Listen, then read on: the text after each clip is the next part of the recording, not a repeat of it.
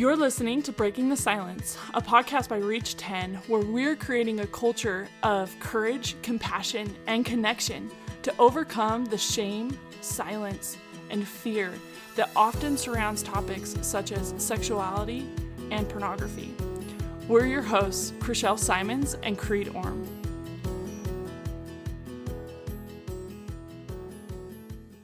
We are so grateful for everyone that we've had on our podcast, and we especially love hearing stories from people our age, young people who are struggling or discovering who they are, or are really um, seeking to overcome the struggles and the challenges of their past and and what they're learning from that. So if you have been touched by this podcast or by someone's story and you want to share your story we would love to have you on our podcast. And it can be anonymous, it can be non anonymous, if that's a word, and um, whatever you would like. But please reach out to us. Reach out to us at hello at reach10.org. And we would love to hear and learn from you.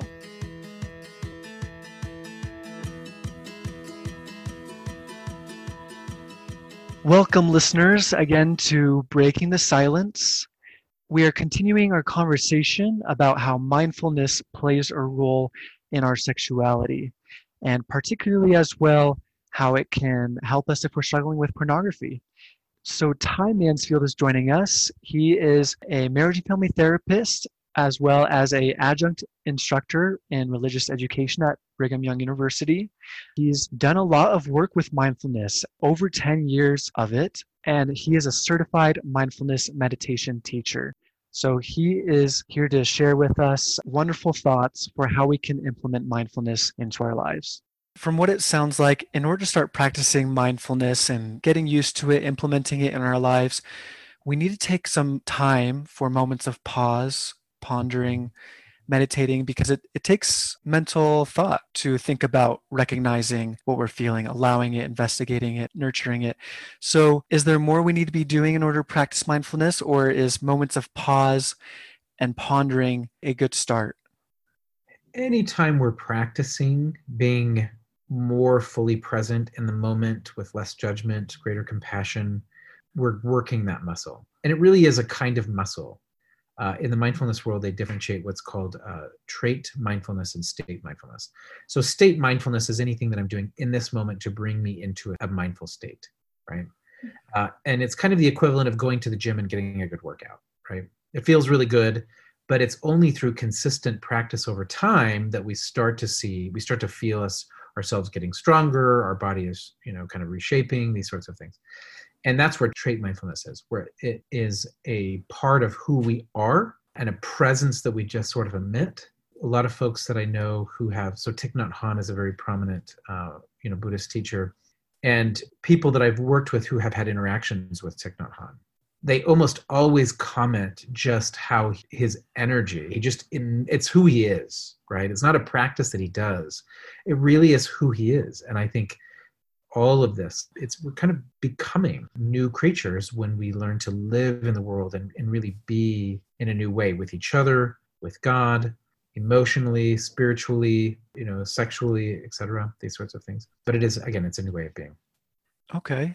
And finally what kind of suggestions would you have for those who want to start strengthening this mindfulness muscle? Where would you suggest that they can start there's a lot of different entry points. If people are looking for some formal guided practices, there's a lot of great apps. There's guided meditations from three minutes to an hour. You could search for, you know, mindfulness meditations, or there's different, there's variations. There's like loving kindness meditations or self compassion meditations, or there's just lots of things that people can do. And there's lots and lots of resources. So there's a handful of really good mindfulness based apps. There's a number of good books uh, I mean, the power of stillness is kind of looking at the intersections of mindfulness with LDS spiritual practice. And that would be a good place to start if someone was looking at this more of kind of a spiritual orientation. But if they're looking at it from a mental health orientation, really anything that Jon Kabat-Zinn, uh, Jack Kornfield, Tara Brach, Daniel Siegel, I mean, there's just a number of great writers and thinkers it's so there's so many i mean it's like 1000s right Right. I think, but Jon Kabat-Zinn has a, a really good resource called Mindfulness for Beginners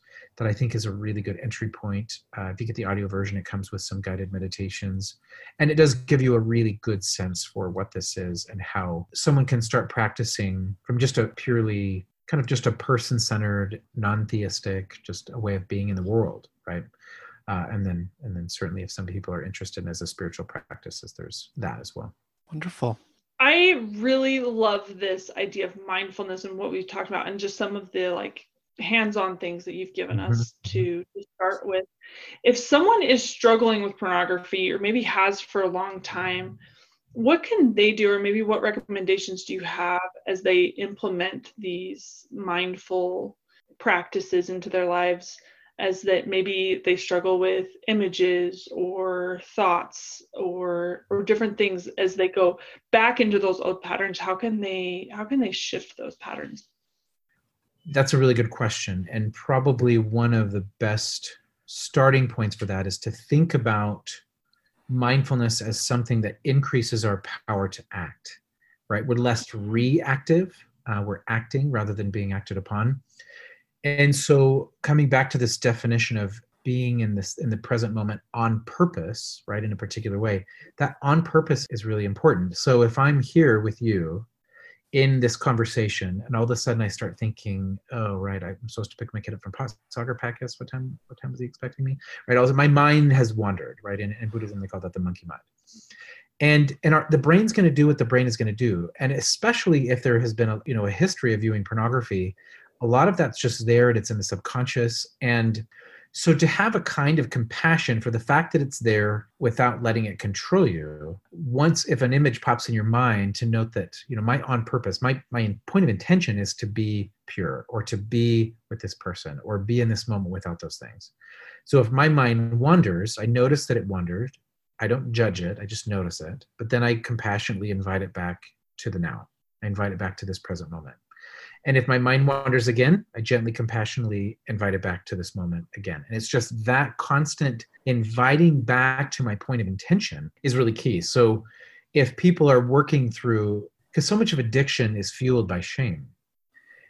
And so being able to kind of sit with that, work through that, or not let ourselves go into that story of what is bad and just notice, okay, my mind wandered. And rather than beating myself up for it, I have two choices. Either I can indulge it or i can try to shove it down or i can i can i can react to it or i can just notice that that's where my mind went and it's not where i want it to be.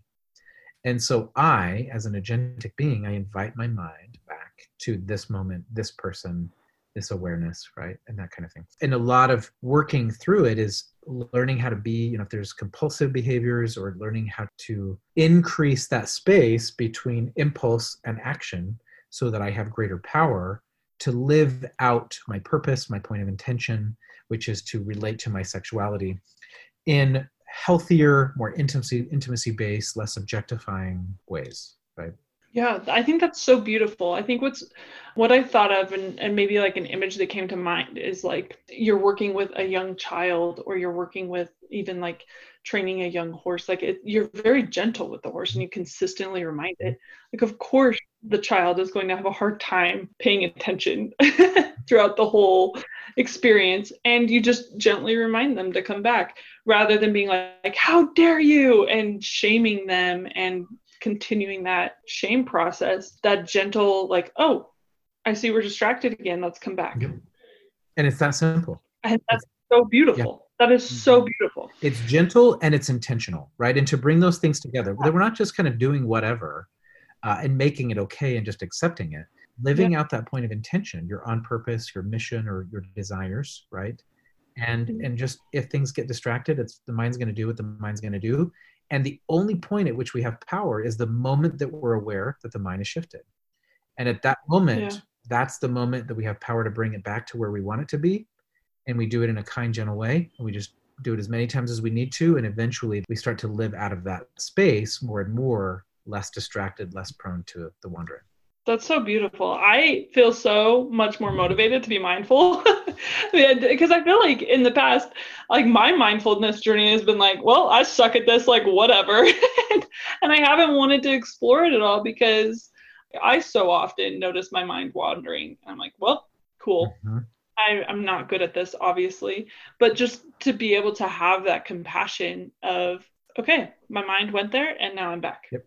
Yeah, and I can say that coming from a person who struggled with pornography for a long time, that I wasn't particularly taught mindfulness before my mission, but I think by the grace of God, I somehow just had more tasks to put my mind to, especially getting ready and preparing for my mission than going on my mission.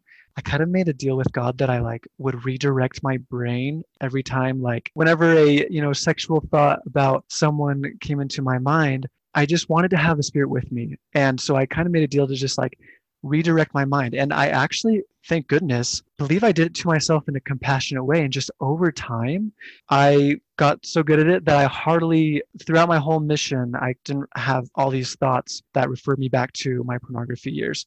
And it helped me to focus more on what I was doing. I felt more clear and at peace. And I was so grateful for that. So it gets easier over time with practice. And it's possible to not have those images come up to your mind all the time, just as long as you continue to practice that compassion to bring your mind back. I love that. Thank you very much. Uh, yep, that's great. Thank you so much, Ty. It's been such a pleasure to have you on and to learn from your wisdom. I'm more motivated and grateful and at peace with my mindfulness. so thank you. Yeah, great. Yeah, and are there any other last thoughts that you have, Ty, that you haven't been able to share yet? One last thought, I think, I maybe even to your comment, you know, a lot of people who are practicing mindfulness, and again, as a way of being, it's going to translate whether we're dealing with addiction or other one, unwanted behaviors, sexual, otherwise, or just wanting to deepen relationships. Most practitioners, like very consistent practitioners, will say that it took about two years of consistent practice and so this is not i mean it's it's something we just again have to be very mindfully gentle with ourselves through the process recognizing that you know training the brain that's so prone especially in the world that we live in where we're um, we're so conditioned into distraction and we're so conditioned into busyness and we're so conditioned into being acted upon by everything around us to live out a different way of being in that world that is not going to let us do that easily. It's just staying in the game staying committed and recognizing that it's a process over time. Well being mindful and bring that compassion to our mindfulness practice as well not mm-hmm. beating ourselves up for struggling with training our minds Wonderful. Thank you so much, Ty, for being with us today and for sharing your thoughts, the skills we can start practicing. Uh, this has been wonderful. Thank you very much. You're welcome. Great to be with you. Thank you for listening to Breaking the Silence by Reach 10. Help us create a new culture of connection by sharing what you heard today with at least 10 people. Please help us reach more young adults by going to iTunes to rate and review our podcast. Be sure to subscribe so you don't miss any episodes. Reach 10 is a nonprofit. You can help support this podcast by donating on our website and following us on social media. We share these views to open the dialogue on these tough issues. We are not professionals, and the ideas shared on this podcast should not be taken as professional advice.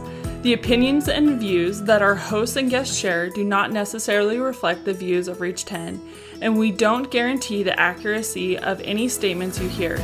Reach 10 is not responsible for your use of information heard on this podcast. We keep learning and invite you to join us as we build a more open, compassionate, and courageous culture.